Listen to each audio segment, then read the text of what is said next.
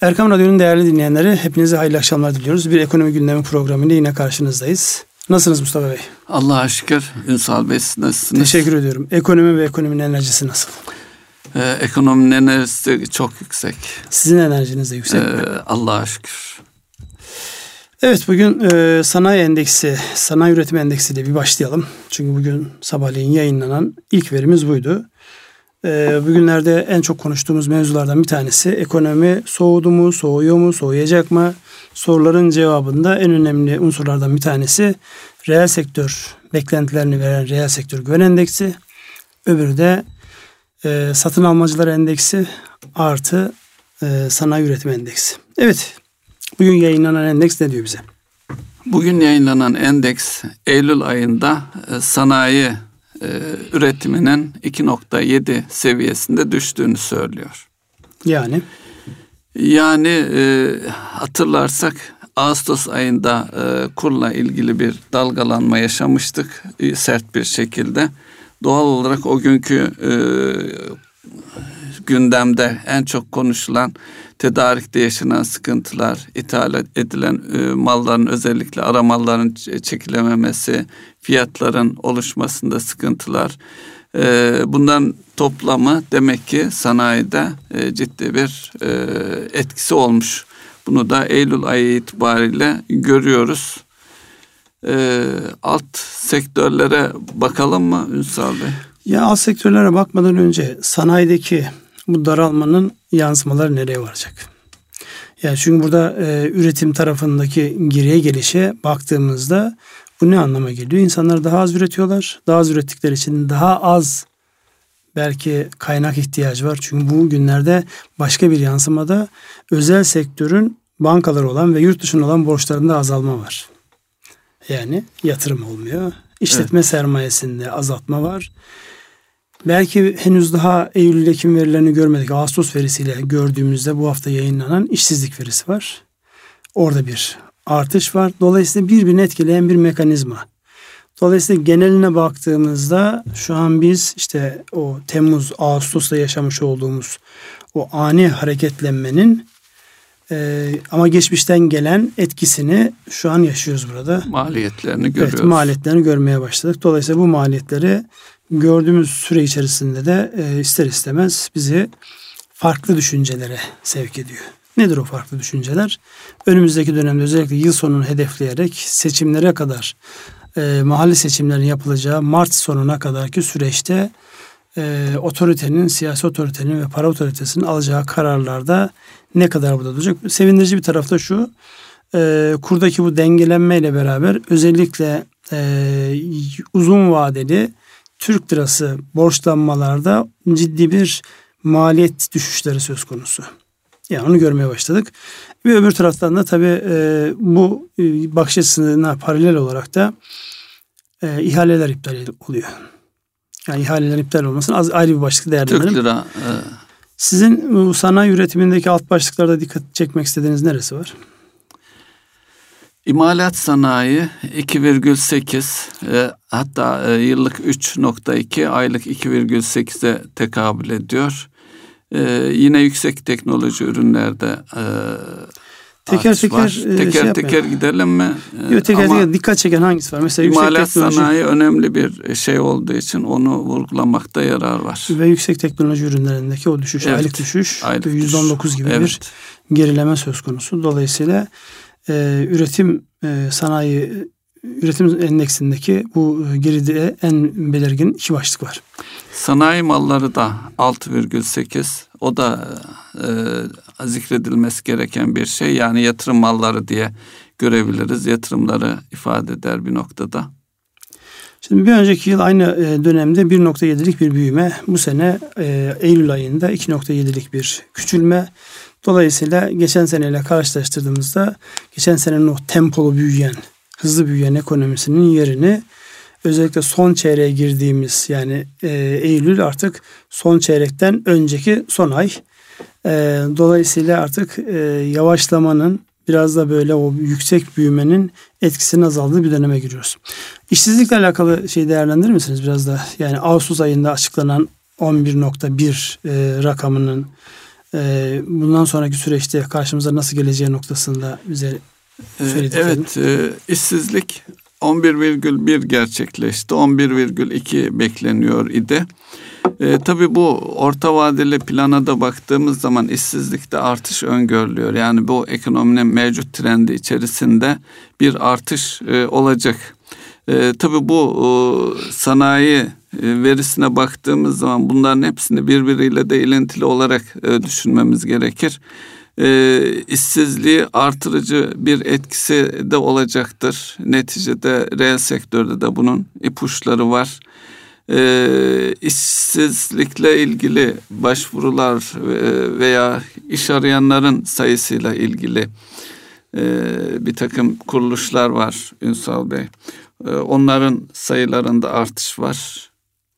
E, yani önümüzdeki süreçte e, büyük sanayi kuruluşlar veya sektörler bazında bakıldığında bu e, yavaşlamanın etkisinin ilk aşamada olmasa bile ilk aşamada özellikle döviz kurundaki geri çekilmeyle birlikte onu görmek için hızlı hareket etmediğini çünkü istihdam önemli bir konu. Şirketler aktiflerindeki en değerli varlık olan insan kaynağını muhafaza etmek isterler doğal olarak. Ama bir noktadan sonra e, ekonomideki geleceğe yönelik beklentileri ve içinde yaşadıkları e, gerçeklik çerçevesinde e, işten çıkarmalara da gidebilir. Çünkü burada şöyle de bir handikap var. E, enflasyon yüzde 25 hatta satın alma gücü paritesine bakıldığı zaman değişik faktörlere göre daha yüksek olduğu da söylenebiliyor. Şimdi son e, önümüzdeki ay Aralık ayı yılın son ayı doğal olarak da e, ücret zamları konuşuluyor olacak. Bu ücret zamları da e, oldukça kritik. Şu ana kadar beklentilerde, yoklamalarda yani nasıl bir ücret zammı beklendiği e, sorulduğunda yüzde on altı gibi bir şey ortalama çıkıyor. Bu da şu anlama geliyor. Enflasyon çok altında bir ücret artışı. Zaten şu anki e, geldiğimiz noktada ciddi bir e, satın alma gücünde kayıp var. Özellikle ücret geliri olanların yani sabit gelire sahip olanlar e, emeklileri diğer şeyleri de e, kira getirisi olanları da düşünürsek şimdi e, işletmeler e, ne kadar zam yapacak? Burada kritik bir husus ortaya çıkıyor. Acaba e, bu oranda e, artış mı yapalım yoksa personel sayısını azaltarak daha yüksek bir oranda mı artış yapalım? gibi bir şeye gidebilir. Tabii bu yaklaşım özellikle e, alt kademedeki yani düz işçi tabir ettiğimiz e, asgari ücretle çalışanları olumsuz etkileyecek, onların işsiz kalmasına neden olabilecek bir süreç olarak da bakabiliriz. Evet burada e, işsizlikle alakalı tabii söylenecek çok şey çok var. Çok şey var e, evet. Bu hafta e, bizimle katıldığımız Konya'da Anadolu Markaları diye bir program vardı. E, Kapital ve Ekonomist Dergisi'nin düzenlemiş olduğu program vardı. Orada Anadolu'da e, iş yapan, Konya'da yapıldı bu toplantı. Anadolu'da iş yapan e, önemli firmalar, marka olmuş firmaların e, hali hazırdaki olaylara nasıl tepki verdiği ile alakalı bir genel çerçeveyi görebilme şansımız oldu. Mesela orada dikkatimizi çeken en temel şeylerden bir tanesi e, özellikle yeni yatırımlar konusunda herkeste şu vardı. E, Mart ayını bekleyeceğiz. Yani şu an Seçim. yeni yatırım konusunda insanlar herkes seçime bir kere bir şekilde endekslenmiş vaziyette. Bunu e, şimdi bir baz olarak alırsak ve insanlar özellikle de verimli oldukları alanda ki yani biz de benzer e, ifadeleri kullanmıştık orada. Yani operasyonel anlamda e, kar etmediğimiz, istediğimiz verim elde edemediğimiz yerlerde daha önceden finans maliyetleri nispeten daha makul olduğu için töler ediliyordu. Yani %15'lik bir finans maliyetiyle başa başta yakaladığınız bir operasyonun sürmesini yani hem işin devam açısından hem de e, işte çalıştırdığınız insanların evlerine e, ekmek, ekmek götürmeleri, zihnen kendilerini iyi hissetmeleri toplamında netice itibariyle yani hepimizin iyiliği açısından hepimizin kendimizi iyi hissetmemiz lazım. Yoksa bir kısmının insanların kendisini iyi hissetmesi toplumun genel enerjisini aşağı düşürüyor zaten. Şimdi oradaki e, temel yaklaşım e, oydu ama finans maliyetlerinin %30'a, 40'a, 50'ye vurduğu yerde artık dün töler edilen e, bazı operatif e, eksikler artık e, eskisi gibi töler edilemez hale geliyor. Onun için yani buradaki genel çerçevede bilmiyorum sizin gözleminiz ne oldu? Önümüzdeki günlerde e, yatırım konusunda herkes biraz e, izleyici konumunda.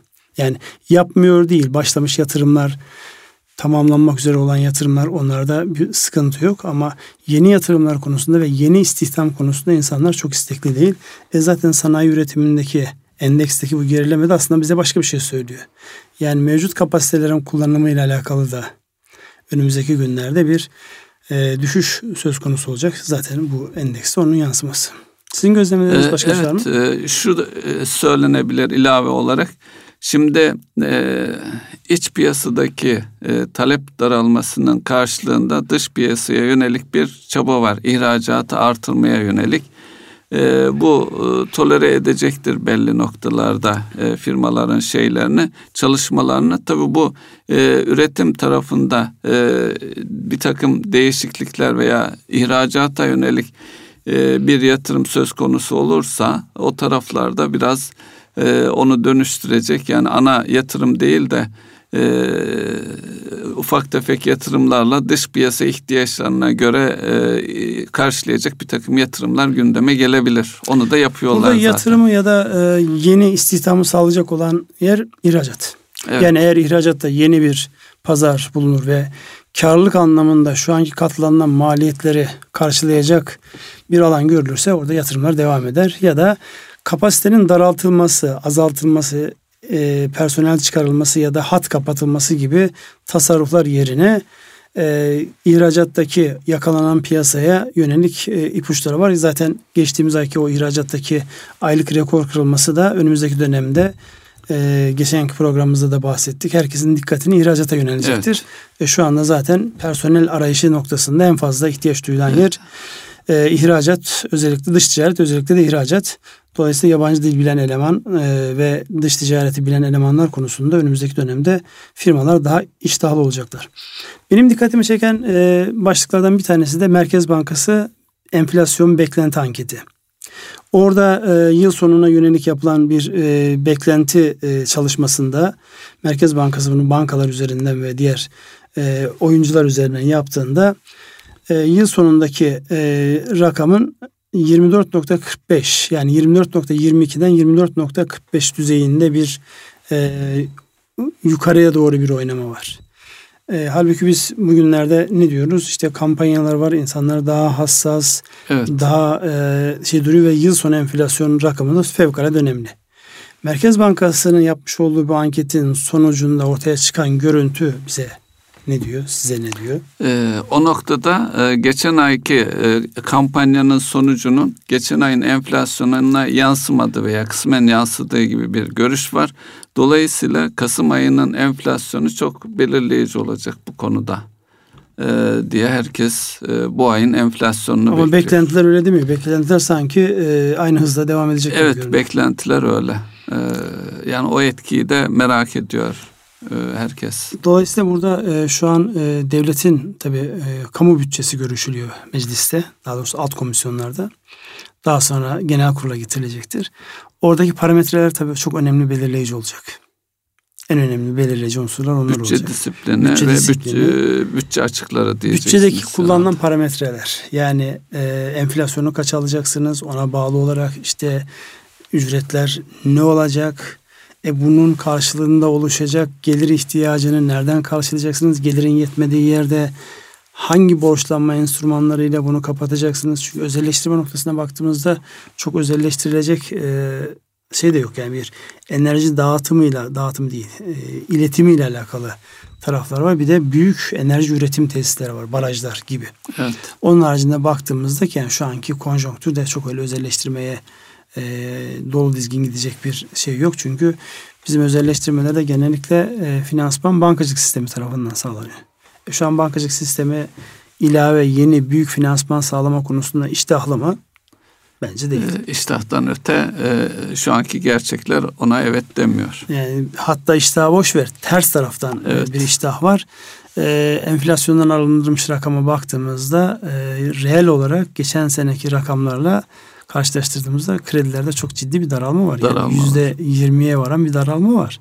Şimdi dolayısıyla yani hele özel sektör bankacılığında bu anlamda hiçbir büyüme yok. Yani büyüme yine şey sağlıyor.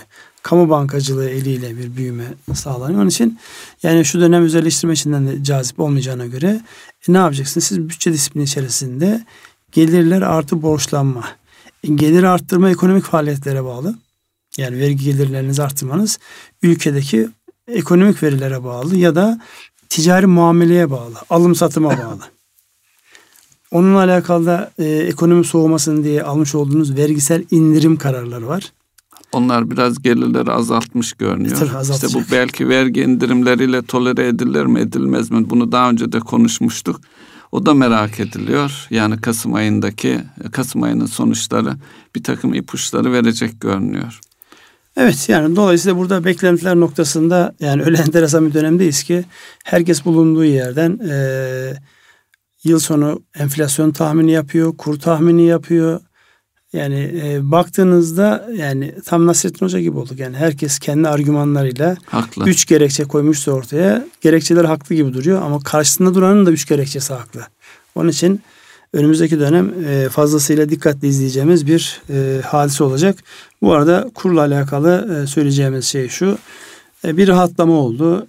İster istemez bir bu rahatlamanın vermiş olduğu gevşemeyle yani şu an artık dövize atak düzeyinde bir şey yok yani talep yok şu an. Herkes daha aşağı gelecek. Bugünlerde özellikle yabancı bankaların Türkiye zaman zaman çok böyle e, olumsuz yorumlar yapan yabancı bankaların işte Türk lirasının daha güçleneceği hatta yıl sonu itibariyle işte e, doların 5'e, euronun 6'ya geleceği noktasında yorumlar var. Ama bir taraftan da uluslararası e, gelişmeler var. Yani e, euro dolar ilişkisine baktığımızda da orada da çok enteresan sert hareketler oluyor.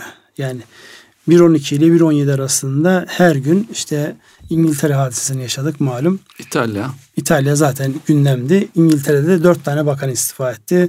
Başbakan istifa edip etmeyeceği tartışılır hale geldi. Bunlar ister istemez gündem maddesi olarak karşımıza geliyor. Yani İngiltere'de dünkü mesela o istifalardan sonra sterlinin dolar karşısında ve euro karşısındaki değeri düştü. Niye? Bir belirsizlik şeyin hiç sevmediği, piyasaların ekonominin hiç sevmediği. Siyaseti etkisi ne olacak? Hükümet devam edecek mi? ve bu hükümetin gelme gerekçesi Avrupa Birliği'nin evet, çıkma e, projesini yürütmekti. Dolayısıyla ne oluyoruz projeden geri adımı var ki halbuki tam tersine projenin yani devamı yönünde Avrupa ile e, İngiltere arasında anlaşma da sağlandı. Yani o anlaşma biraz e, Brexit'in sulandırılması anlamına geliyor. Yani çıkıyor muyuz, yarı çıktık, yarı çıkmadık gibi yorumlar var. Dolayısıyla e, gerçi Euro'yu da güçlendiren bir hareket oldu e, bu anlaşma en azından İtalya'daki olumsuzluğu Euro'ya Euro etkisini dengeledi diye konuşuluyor. Evet.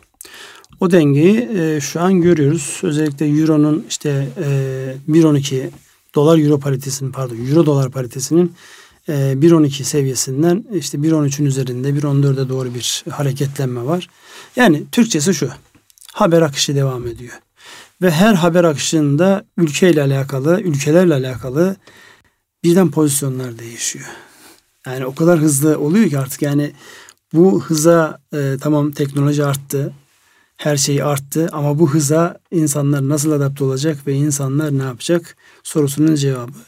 Bu arada mesela bugüne kadar hep böyle nispeten e, defansif duran e, bir Dünya Bankası Başkanı hanımefendi çıktı merkez bankaları bu sanal parayı basma konusunda daha istekli ve atak olmalı diye bir açıklama yaptı. Şimdi bu nereden çıktı? Yani dünyanın birbirine böyle parite savaşları yaptığı bir dönemde, ticaret savaşları yaptığı bir dönemde niye böyle bir açıklama ihtiyacı gündeme geldi ve bunu merkez bankaları eliyle ki bugüne kadarki e, şeyler sanal paraların hiçbir tanesi merkez bankaları üzerinden gitmedi. Arkasında kim oldu? Kim oldu Soru işareti var idi. Artık bunu disiplin edelim. Bunu merkez bankaları e, ki rollerinde kaybetmez. Çünkü merkez bankaların en önemli rolü para otoritesi olmaları. E şimdi siz onu dijital paralara terk ettiğinizde otorite kim? Kontrol kimde? Ve son dönemde özellikle en büyük sanal para olan e, Bitcoin'in Bitcoin. değeri yani to- total değer toplamdaki değeri 100 milyar doların altına geldi. Yani dolayısıyla oradaki şey de var, gerileme de var. Bunları alt alta koyduğumuzda haber akışı devam ediyor. Sizin önünüzdeki uzun listeyi görünce topu tekrar size doğru ben göndermiş olayım. Ee, evet yani e, bu hem içeride hem dışarıda birbiriyle ilintili e, birçok e, hareket, haber ve gösterge var. Dövizle ilgili yine 9'u hafta biten haftada 600 milyon dolarlık yine döviz tevdiat hesaplarında bir artış var. Ee, bu hafta nasıl bir gelişme olduğunu önümüzdeki dönemde göreceğiz. Yani dövizle ilgili hassasiyetimiz bir süre daha devam edecek görünüyor. Yani bence ateşi belki, düştü. Yani. Burada evet, çok böyle e... artık yediler falan olmaz. E, bu beş beş buçuk aralığında e, bir beklenti var. Yani şu anki zaten e, yıl sonu beklenti anketi 5.99'dan 5.64'e geldi. Bence 5.64 bile artık burada biraz e, yani şu ilgi alakayla baktığımızda o bile çok zor. Yani Euro'ya karşı güçlenen bir dolarda Türk lirası açısından baktığımızda aşağı gelen bir e, nokta var. İşte 5.30'lu rakamlar. Yani burada tabii e, şey gibi günlük piyasa yorumcusu gibi teknik analizden bahsetmek istemiyorum ama teknik olarak şu anki grafiklerde 5.30 ile 5.54 arasında bir band görünüyor. Yani 5.30 şu anki görünen e, kısa vadeli olarak değeceği nokta. Kısa vadeli yine yukarıdaki değineceği nokta 5.54 gibi görünüyor. Ama dediğim gibi bunlar yani bir haber gelir e, bambaşka bir noktaya gelir ki şu an mesela Türkiye'nin özellikle Amerika ile olan ilişkilerinde enteresan bir dönem yaşıyoruz. Bir taraftan dışarıdan baktığımızda Aa ne güzel işte e, terör örgütünün elebaşılarının başına ödüller kondu. İşte öbür taraftan başka bir terör örgütü başıyla alakalı bir iade süreci bilmem evet. ne falan diyorsunuz. Ama arka tarafta bir bakıyorsunuz e, başka bir şey var. Yani özellikle Suriye ve bizim güneyimizdeki alanla alakalı daha köklü ve bizi daha böyle e, yaralayacak. Uzun vadede etkileyecek. Uzun vadede etkileyecek gelişmelerin de alt e, hazırlıkları bunlar. Ki Türkiye bu anlamda özellikle iki konuda e, çok sağlam durdu. E, bir tanesi bu e, gazetecinin öldürülmesi hadisesi e, ve ikincisi de bunun dünyayla iletişiminin yapılması evet. noktası. Dolayısıyla orada yani Amerika'da konuşulan temel şeylerden bir tanesi nedir? Türkiye burada siyaseten çok ciddi bir e, manevra yaptı. Evet. Serin kanlılıkla çok ciddi bir manevra yaptı. Kendi üzerinde patlayacak bir problemi patlama ihtimali olan bir problem yani düşünsene. Yani o hadisenin adam şey Türkiye'de kayboldu diye yani e, evet. konsoloslukta e, öldürüldüğü değil de Türkiye'de kayboldu diye bir haber. Biz uğraşıyor olacak. Şu an biz uğraşıyor olacaktık. Yani oynanan senaryo da öyleydi işte adam onun kılığında bir tanesi çıkmış dışarıda evet, gezmiş Sultanahmet'e gitmiş falan. Dolayısıyla yani burada e, yani dirayetin yanında en önemlisi Allah'ın bir şeyi var, lütfu var. Evet. İnşallah bu e, devam eder. Dolayısıyla şu anki döviz açısından baktığımızda sakin bir dönemdeyiz. Burada asıl soru şu. Dövizin mevcut kuru seviyesi bizim ihtiyacımız olan kaynağı bize getirir mi? Politika faizinin bulunduğu seviyeyi ya da devlet iç borçlanma kağıtlarının şu an mevcut bulunduğu seviye bizim ihtiyaç duyduğumuz kaynağı bize getirir mi? Çünkü bizim doğrudan yatırıma ihtiyacımız Oradan var. Oradan yatırım ve portföy yatırımları. Sıcak e, para dediğimiz yani günlük ihtiyaçları karşılayacak ister bunu hisse senedine gelsin ister e, tahvile e, monoya gelsin o kaynağa ihtiyacımız var. Bu seviyeler onu sağlar mı? Orada da e, 600 milyon dolarlık bir giriş e, olmuş. E, 20 milyar dolarlık da çıkış olmuş. şey haftalık olarak son dönemde bunun işte 150'si civarında e, menkul kıymetler borsasına diğer kısmı da e, TL varlıklar üzerine gelmiş. Demek ki orada e, bu seviyeden e, gelebileceğini öngörebiliriz ama ilk aşamada portföy yatırımlarına gelecektir.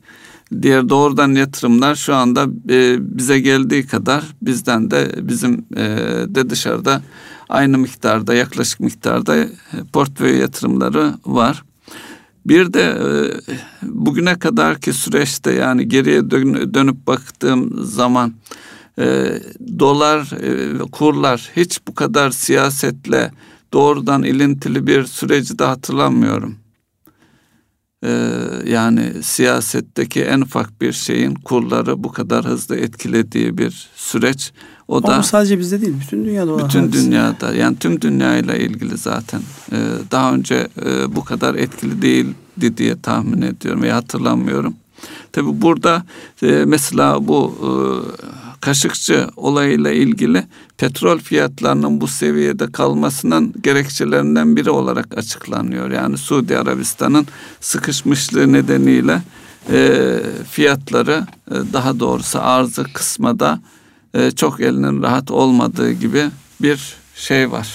Yorumlar Zaten, var. Yani petrol fiyatlarının bu dönemde buraya gelmiş olması. İşimize de geliyor bu oranlar. Evet işimize yani. geliyor ama öngörülebilir bir şey değil. Yani bu düşüş bir e, stratejinin yansıması mı?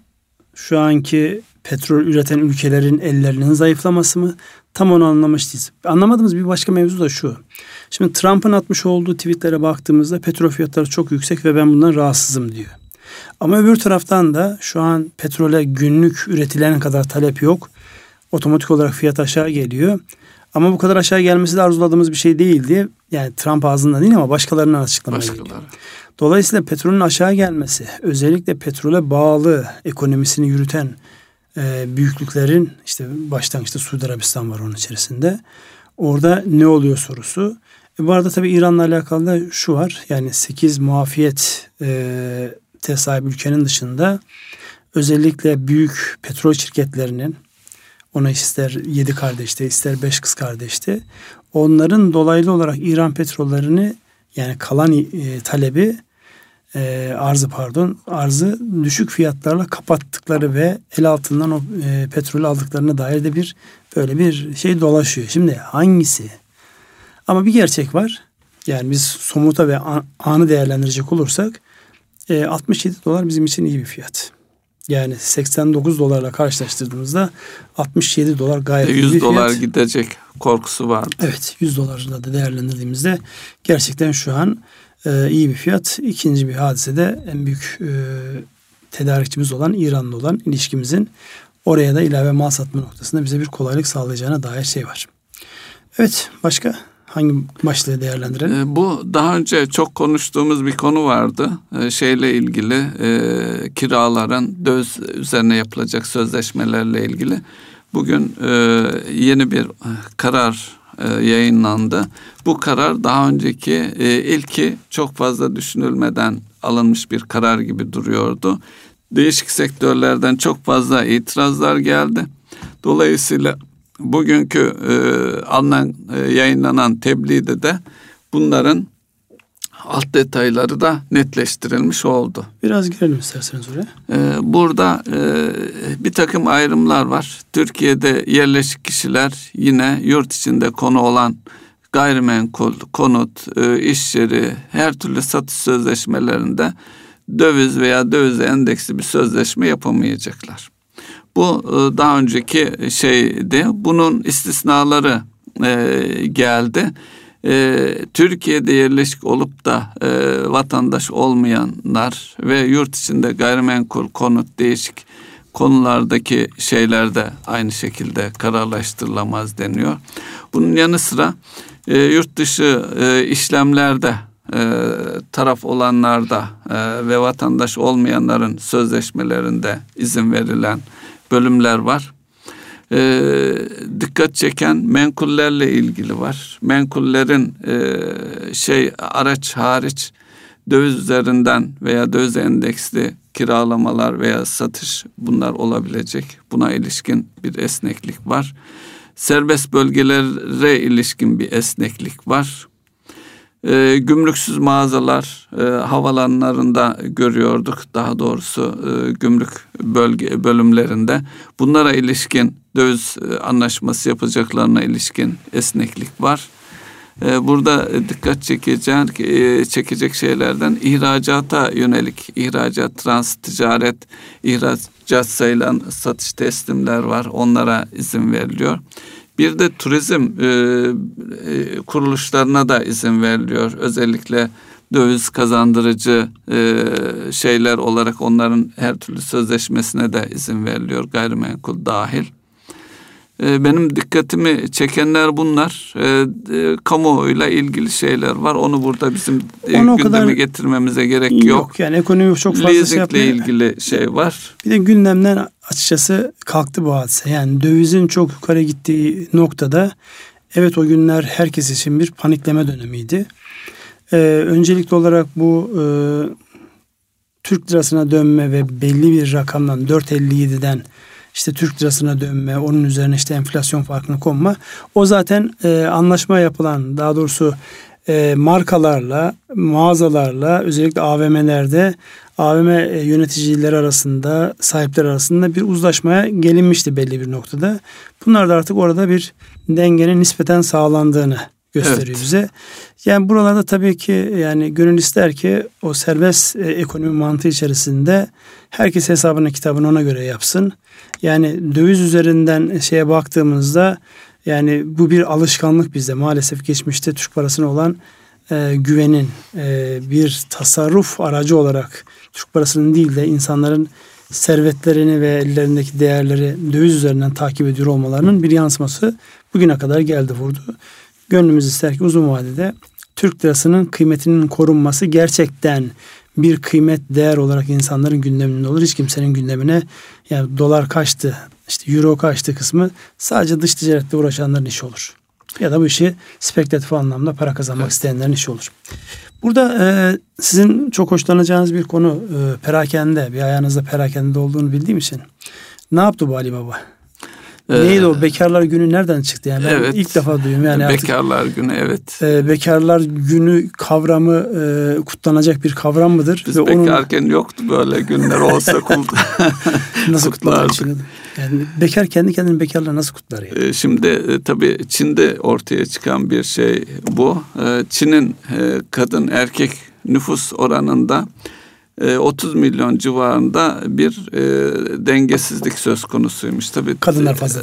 Kadınlar az. az mı? Nedeni de bu Dünyada tek çocuk tersine. evet tek çocuk şeyi var ya doğal olarak tek çocuk nedeniyle aileler maalesef e, kız çocukları e, yani cahiliye dönemi gibi. Doğu toplumu deyip küçük bir geçelim mi? Cahiliye dönemi gibi diyelim daha doğru olur herhalde. Neticede böyle bir fark e, söz konusu e, bu yaklaşık 10 sene Hayır, buradan kadar nasıl bir önce, nasıl bir ekonomik şey çıkar ben anlamadım 10 ki. sene kadar önce şöyle bir şey var biliyorsunuz Şubat'ta kullanılan Türkiye'de de anneleri babalar sevgililer günü anladık. Gününe e, kinaye nispet olsun diye e, bekarlar günü diye bir gün oluşturulmuş ve bu daha sonra alışverişle başlamış ve alışveriş çılgınlığına dönmüş. Bu bekarlar gününde sadece Ali Baba'da ilk e, 40 e, 85 saniyede 1 milyar dolarlık satış gerçekleşmiş. Tabii Ali Baba'nın bir Türk firması olmadığını söyleyelim. Ali Baba ha, e, Çinli evet. e, sanal ortamda e, ticaret yapan dünyanın şu an en büyük e, alışveriş ortamı, portalı diyelim. Evet, yani ortam öyle diyelim ki çünkü Ali Baba deyince sanki böyle yani pazar yeri isim diyelim. isim çok aşina gibi geliyor. Fakat rakam korkunç. Geçen sene 24 milyar dolar bir günde bugün 30 milyar dolar bir günde yapılan evet. ciro. 30 milyar dolar diye düşününce ben bir taraftan da şeye bakıyorum. Türkiye'nin en büyük firmalarının yıllık cirosu ne kadar diye baktığımda gerçekten korkunç bir rakam. Yani Türk lirasına çevirdiğimizde 5 liradan çevirsek 150 milyar yapar. İşte beş buçuk liradan çevirdiğimizde 160-170 milyar gibi bir rakam yapar. Nedir peki bunu yani buradaki e, baktığımızda daha çok hangi ürünler? Ben habere baktığımda daha çok işte bu elektronik ürünler sanki revaçta. Yine Amerika'nın o meşhur elması e, bir numara satış olmuş. Ama arkasından iki tane Çinli marka var. Telefon markası var. Yani burada insanlar elektroniği almak için bir bahane mi arıyorlar? Bu hafta mı Kara Cuma dedikleri? Evet, gelecek hafta. Gelecek hafta. O da yine benzer bir şeyi uydurmak için yapılmış bir hadise. Evet. Cuma'yı niye karartalım ki biz? Evet. Yani yapacaksanız bir, bir Geçen başka yılda bir baya bir tartışma olmuştu. Evet neyse o tartışmaya neyse, girmeyelim. Onu gelecek hafta olunca konuşuruz. Ne anlama geliyor peki? Bu kadar yani tüketimin bir taraftan e, insanların şeyden bağımsız olarak bu kadar yoğun yapmalarının Yani gittiği yer neresi? Şimdi e, Çin'e bakıldığı zaman Çin'in de dönüştüğünü söyleyebiliriz belki. Neticede bir komünist rejimde baskı altında yaşayan insanlar ve şu anki ticaret savaşlarıyla birlikte bakıldığında Çin'in artık kendi vatandaşının da tüketmesine yönelik adımların atmaya başladığı söylenebilir. Bu da onun belki de en somut ipuçlarından bir tanesidir. Yani artık önümüzdeki süreçte Çin'de o devasa büyüklüğüyle e, yani öngörülerde zaten Amerika'yı geçip dünyanın ekonomik büyüklüğü açısından bir numara olacağı yönünde. Bunu sağlayacak şey şu ana kadar büyümeyi ihracata özellikle Amerika'ya yapılan ihracata yönelik büyüyen bir Çin artık kendi içinde de e, tüketmeye başlayacak diye yorumlayabiliriz. Bu da önemli bir dönüşüme işaret ediyor. Ya, önemli bir dönüşüm ama o taraftan da bir tehlike. Yani içerideki insanların şu an yani e, şeye baktığımızda e, gayri safi yurt şahsılı anlamda baktığımızda Avrupa'yı birlik olarak düşünmeyip tek tek düşündüğümüzde Çin şu an iki numaralı büyüklük. Ama kişi başına geldiğimizde yani 10 bin doların altında e, bu anlamda baktığımızda gelişmiş ekonomilerden alakası olmayan ve bu 10 bin doları çeken de e, 200 milyon refah seviyesi nispeten Yüksek. çok yukarıda olan onun karşılığında işte son zamanlarda daha önceden asgari ücret işte 100 dolar seviyesindeydi şimdi 400 dolara kadar geldiği söyleniyor. Yani düşük gelirli insanlar şimdi bunlar o refaha bir kere alıştıklarında talepler ve o komünist sistemle yönetilme arzusu ya da e, ihtimali ne kadar mümkün olacak? Dönüşebilir. Yani insan e, fıtratı e, şeye ne kadar bir kere gördüğünden ne kadar geriye düşer? E, ya da e, öğrenmiş olduğu yeni yeteneklerin kendisine farklı bir e, ne derler refah seviyesi kattığında onu feda eder mi? Yani siyaseten orada aslında başka bir şey evet. bir süreç var orada ya da ironi yapacak olursak komünist e, yönetimde olan bir ülkeye komünizm gelir mi diye. yani gelir mi? Ee, zor gelir. Yani gelse şu an Rusya'ya gelir. Yani. Evet, Rusya'ya Baktığımızda gelir. Rusya kapitalizmin bütün konforunu yaşıyor. Ama baktığınızda özellikle e, son dönemde bu ambargonun uygulanmasıyla beraber şunu gördük. O eski alışkanlıklarından dolayı özellikle tarım ve hayvancılıkta çok hızlı toparladılar. Yani bir şey var. Geçmişten gelen bir disiplin var. Aynı İkinci Dünya Savaşı'ndan sonra e, Almanya'nın ve Japonya'nın çok hızlı toparlayıp hatta silahsızlanma e, hadisesinde lehlerine kullanarak Lehlerine. dünyanın ticaret fazlası veren iki devi haline gelmeleri e, öyle bir şeyin yansıması. Yani geçmişte bir yeteneğiniz varsa o yetenek bir şekilde gün yüzüne çıkıyor. Zaten e, geçen gün Anadolu'da konuştuğumuz hadise de oydu. Bu vesileyle e, o toplantıda toplantının moderatörlüğünü yapan e, Tahir abimiz var. Tahir Büyük Helvacıgit. O da bizim radyo programlarını dinliyormuş. Buradan selam olsun kendisine. Evet. Dolayısıyla orada gördüğümüz bir şey var. Yani e, insanlar e, çok hızlı bir şekilde kendilerini adapte ediyorlar. Neye adapte ediyorlar? Yani bu farklı gerekçelerle ülkenin şu an yönetmekte olduğu özel sektörün iç borç mevzu evet bazı yerlerde mevzi kaybettiriyor olabilir. Bazı alanlar karsız hale geliyor olabilir. Ama bir taraftan da müthiş bir yetenek kazanma ve e, yeni yetenekleri daha sağlıklı geliştirme noktasında da bir itici rol oynuyor. Onu da göz ardı etmemek lazım. O da Tahir Bey'den mülhem bir ifadeydi. Çünkü yani bu süreci biz kendi sektörümüzde hem e, sanayi odası başkanı olarak hem de e, büyük bir grubun yöneticisi olarak söylemişti. Kendimizi yeniden gözden geçirme anlamında ciddi bir katkısı oluyor. Dolayısıyla o sadece e, Tahir Beyler için değil aslında hepimiz için geçerli olan bir süreç. Tüm sektörler için. Her şeyi gözden geçiriyoruz. İnşallah bu gözden geçirmenin sonucunda da olumlu bir şeyler yakalarız. Evet. E, cari fazla verdik. Onu e... ondan bahsetmekte fayda var. Yani bugünlerde e, şimdi e, şeyler istatistikler alışık olduğumuzun dışında gelmeye başladı. Yani cari fazla verdiğimiz yani ödemeler dengesinde cari fazla verdiğimiz zamanlar çok azdır. Bunun e, yansımasını yorumlarsanız e, cari fazla e, şimdi asıl cari fazlayı bizim ihracat yaparak e, veriyor olmamız arzu edilir. Tabi burada konuştuğumuz sanayi e, üretimindeki daralmalar bunların yani şu, e, şu anda bir e, ithalat taraftaki ithalat yapmadığımız için evet, ithalat taraf tarafında yapmadığımız için de burada da e, ihracatı da özendiriyoruz ve zaten ihracat cazip bir hale geldi bu kur seviyeleriyle. Ama nihai aşamada bu daha önceki yaşadığımız cari açığı da aslında kapatmaya yönelik gayretlerimizi e, istihdamın yatırım ihtiyacı, yatırım yapılması ve istihdamın artırılması gibi sonuçları olacağını da görerek bir an evvel o günlere yatırım yapacağımız günlere özlem duymayı da ifade edelim.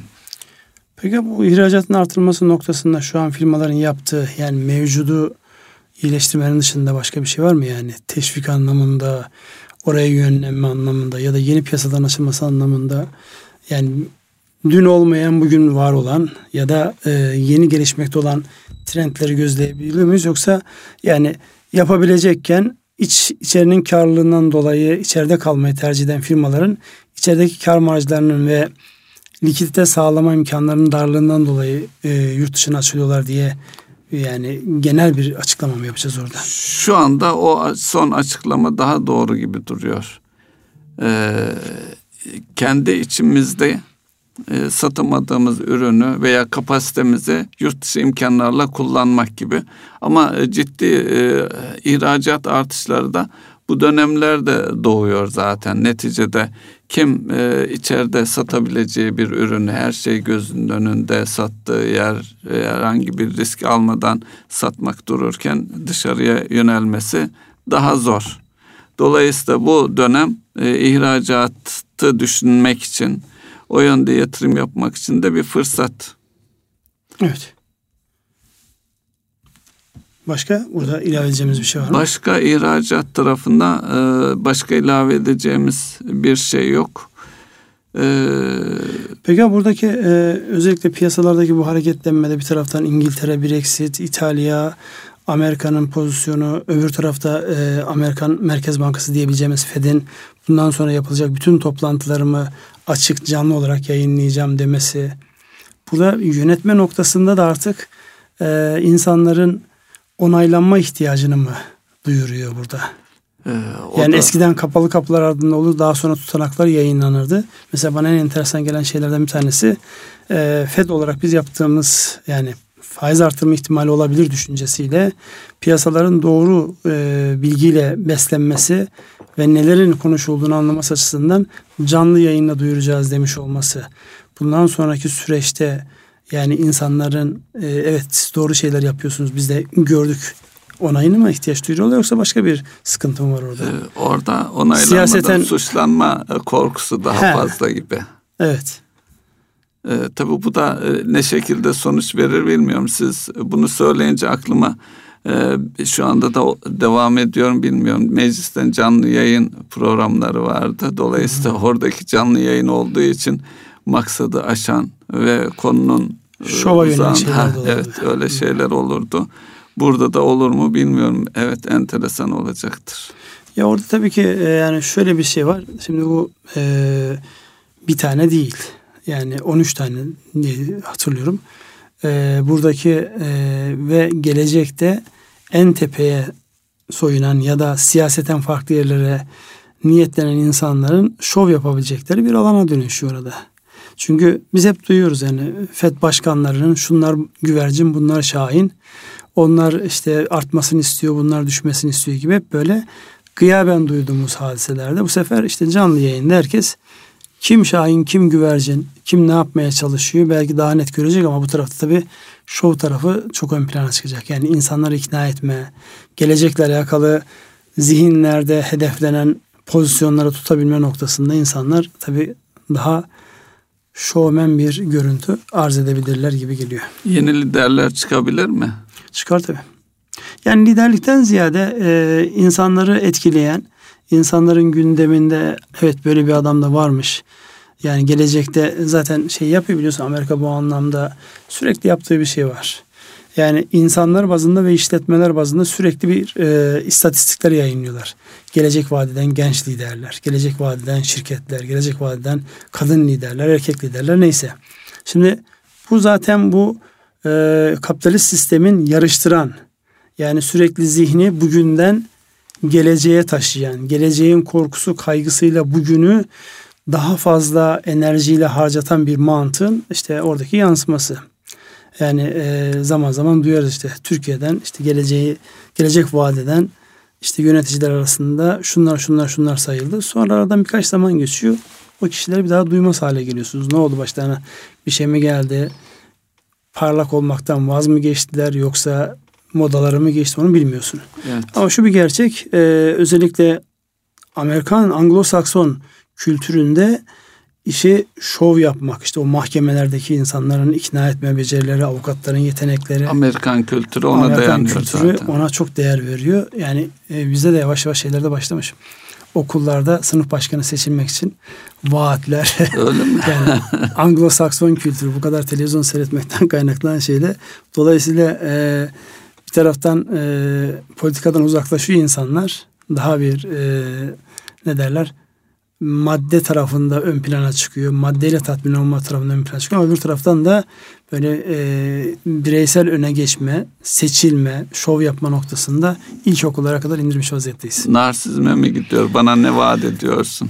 Yani narsizme gitmez inşallah. Çünkü bugünlerde inşallah. izimle bahsedilen çok şeye doğru bir e, kayma var. Yani e, çift taraflı ya. Yani dünya kurulduğundan beri oluk iki tane. Birisinden nur akıyor, birisinden kir akıyor. Evet. Tercih insanların yani eğer bilinçliyse tercih yapabiliyor. Şimdi orada bazen e, insanların zorunlu olarak önlerine düştükleri ya da zihninin de bilincin hiçbir emalesi yokken yapmış oldukları attıkları adımı seçim diye yani kendi ben seçtim bunu diyor. Halbuki seçebilmek için önce farkında sonra da o farkındalığı bilince vurdurmak icap eder.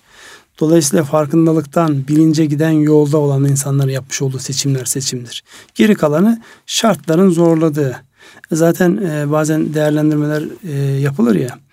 Yani geçmişte mesela çok böyle iyi işler yapmış e, şirketlerin, şahısların mevcutta dönememe sebebi o konjonktürü çok iyi değerlendirmiş. O konjonktür biraz belki onu o hale getirmiş. Zaten gerçek liderleri burada ayıran unsur temel unsur da bu herhalde lideri tarif ettiğimizde en hızlı uyum sağlayan, adapte olan, değişenleri vizyon olarak görüp oraya doğru kanalize eden kişi demek ya da kişiler demek lazım. E, burada da önümüzdeki dönemde e, e Fed'den öyle liderler çıkar mı bilmiyorum. Konumuz oydu. Konuyu kaçırmış evet, değilim. E, ama isteriz ki e, her işletmeden, her organizasyondan gerçekten o işletmelerin, o organizasyonların geleceğini tayin edecek e, vizyoner ve uyum sağlayan yani o değişimin dönüşümün zamanla nasıl olabildiğini gören insanlar çıksın. İnşallah. E, burada farklı bir konu e, var enteresan bulduğum. E, sermaye piyasalarıyla ilgili bir kongre vardı. Orada sporla ilgili bir konu dikkatimi çekti. Bu nasıl e, biz gündeme getirmiyoruz bunu ama nasıl e, izah edilir bilmiyorum. E, sadece futbolda mesela dört büyük kulübümüzün bir yıllık ödediği finansman maliyeti 900 milyon imiş. Tamam. Ve bunu da e, bu zararımızı e, borçlanarak finanse ediyoruz gibi bir yaklaşımda e, vurguladılar. Tabii bu oradaki büyüklükler neticede bir ekonominin içerisinde yer alıyor. Hizmet sektörü veya spor nasıl konumlandırılır bilmiyorum. Bu konuları da e, e, ülke olarak veya içinde bulunduğumuz ekonomik konjöktür olarak nasıl bakmak lazım? Ya burada benim e, şahsi kanaatim bunu bir ekonomik faaliyet olarak tabii ki değerlendireceğiz ama ekonomiden ziyade yani özellikle e, yönetenlerin olmazsa olmaz başlıklarından bir tanesi bu spor başlığı. Yani insanların e, herhalde dünyevi görüşlerinden, meşreplerinden farklı olarak ortak buluştuğu noktalardan bir tanesi bu spor. Yani çok böyle e, halim selim kendi halinde hani e, görüntü itibariyle evden camiye camiden eve gidecek olan Yani bu yaşlı insanların maç izleme noktasındaki fanatizmini e, bizzat biliyoruz. Yani burada e, çok enteresan örnekler var. Yani burada ismi zikretmek icap evet. eder mi? Etmeyelim. Dinleyicimiz olabilir. Olsun. E, Nuri amcaya da buradan selam söylemiş olalım. Dolayısıyla yani buradaki bu sporun bu birleştirici e, özelliğini de ele aldığımızda burada bilançolarda görünen zararın e, genel çerçeve içerisinde tölere edilebilir bir şey olduğunu bakmak lazım. Aksi takdirde o zaman şunu açıklayamazsınız devlet bizzat kendi eliyle bu kadar büyük devasa tesisleri niye yapar? Toplumu yönetmenin bir arada tutmanın maliyeti olarak bakacağız o zaman. Yani bunu kesinlikle farklı bir bakış açısına ihtiyaç var. Olaya sadece işte bilançoda ne kadar kar ettiler zarar ettiler kısmına bakarsak izaha zor olur. Evet. Yani burada arkada e, yapılmak istenen yani baktığınızda e, her toplumda mesela Amerika eskiden futbolla yani bizim anladığımız futbolla alakası yoktu. Son dönemde inanılmaz şey yapıyor. Niye? E, demografik yapı değişiyor. Yani o kadar sen göçmen aldığında hala herkesin eline e, zaten Meksika'dan özellikle şeyler değişiyor yani bir kere ebatlar değişiyor yani Amerikalı deyince beyaz Amerikalı deyince ya da klasik Afrika'dan o gelmiş eski e, e, zenci Amerikalı deyince iri yarı Amerikan futboluna son derece uygun tipler var. Şimdi Şimdi ona uygun evet. değil yani. Latin Amerika'dan, işte e, Orta Doğu'dan, Çin'den, şuradan buradan gelen göçmenler artık şey istemiyor yani öyle e, bir omuz attığında 5 metre fırlayan adam istemiyor. Onlar daha biraz daha böyle bir topun beşinde koşan 22 adam görüntülü oyunlar istiyor. Dolayısıyla onlar teşvik ediliyor. Onun için ben burada sporu hiçbir zaman şey olarak düşünmüyorum. Yani pür ekonomik faaliyet olarak düşünmüyorum. Ona yüklenen anlamla beraber düşünmek lazım ki yani bizde de şu an başkanımız kendisi zaten futbol kökenli birisi. Evet. Yani her şeye rağmen omuzu çıksa da çıkmasa da çıkıp son derece böyle e, şık goller atan birisi. Evet. Yani dolayısıyla bunun yani e, arka tarafta işlenen başka bir e, tarafı var. Toplumu tutucu tarafı var. Gönül ister ki milli e, maçlarda da istediğimiz sonuçları elde edelim. Orası da ayrı bir Cumartesi e, günü garabet. Konya'da maç var. Onu da duyurmuş olalım o zaman. Yani e, ben o kadar çok ilgili birisi değilim. Yani eskiden biraz ilgim vardı ama şu an çok fazla ilgili değilim ama inşallah lehe sonuçlarını. Çünkü inşallah. artık utanmaktan e, bu sefer de olmadı demekten bir yer unutmuştuk onu. Dünya üçüncülüğüne kadar geldiğimiz nokta unutmuştuk. Yeniden tekrar eski günlere dönüp o şeye girdik. Yani aşk olsun Mustafa spora da bu kadar e, girdik ya. Ama tabii ki ekonominin Ama içerisindeki bir, alan. Evet yani çok ciddi bir ekonomik büyüklük orada dönüyor. Siz sadece dört tane büyük kulüpten bahsettiniz. Arka tarafta amatör lige varan çok ciddi bütçelerle e, dönen, döndürülmeye çalışılan yapılar var. İşte bütün belediyeler neredeyse hepsi bu alana destek veriyor. Takımın sponsoru. Bütçelerinde de bu anlamda ciddi bedeller ödüyorlar diyelim. Evet yavaş yavaş programın sonuna geliyoruz. Bir iki dakika daha konuşabiliriz. Dolayısıyla bu iki dakikada ne konuşmak istersiniz? Bugünün bu haftanın gündemiyle. Gündem o kadar yoğun ki ben bakıyorum şöyle notlarımın bir kısmına hiç gün, şeye bak. Değinememişiz. Değinmek evet. bile istemiyorum. Çünkü oraya girdik mi çıkamayacağız. Evet son iki dakikayı nasıl değerlendirmek istersiniz? Bugün bu haftaya böyle manşet at desek hangi manşet atarsınız? Ee, Brexit mi? Ee, Brexit, İtalya mı? Dışarıda Brexit. Evet içeride. Sanayi üretimi. Ee, iç, içeride e, pozitif bir şeye e, Hadi pozitif bir şeye odaklan. E, Manşeti oradan at. Ne olsun? Cari dengedeki verdiğimiz fazla. Evet, cari fazla. Ama arkasında arkasında istemeyerek küçülen bir e, şey var. İthalat var. Her şeye rağmen. Her şeye rağmen. Evet, burada isterseniz e, yavaş yavaş programı sonlandıralım. Ondan sonraki süreçte önümüzde zaten ekonominin ne haberi biter ne gündeme biter ne de bizim bununla alakalı acaba hangisini ele alsak diye olan tercih e, şeyimiz. Netice itibariyle biz burada kendi bakış açımızdan tercih yapıyoruz. Belki dinleyenler ya şu konuya niye değinmiyorsunuz diyor olabilirler. Özellikle döviz ne olacak? Evet. Sorusu her yerde ortam ve bütün bu e, ekonomi yorum yapan herkesin ortak şeyi e, bilsem şu an burada olmazdım e, evet. e, gibi bir e, karşı cevabı var. E, biz de olmazdık diyelim o zaman. Yani öyle deyip biz de e, üzerimizden e, anlamlı bu, bu soruyu da bir kenara almış olalım. Ama güzel olan şey şu e, bir denge olması, belirsizliğin ortadan kalkmış olması, yavaş da olsa bu insanların iş yapma konusundaki isteğini, iştahını e, farklı bir noktaya getirecektir. Gönül ister ki bir an önce olsun. Erkam Radyo'nun değerli dinleyenleri bir ekonomi gündem programının daha sonuna geldik. Sürçü lisan eylediksek affola. Hepinize hayırlı akşamlar diliyoruz. Hayırlı akşamlar.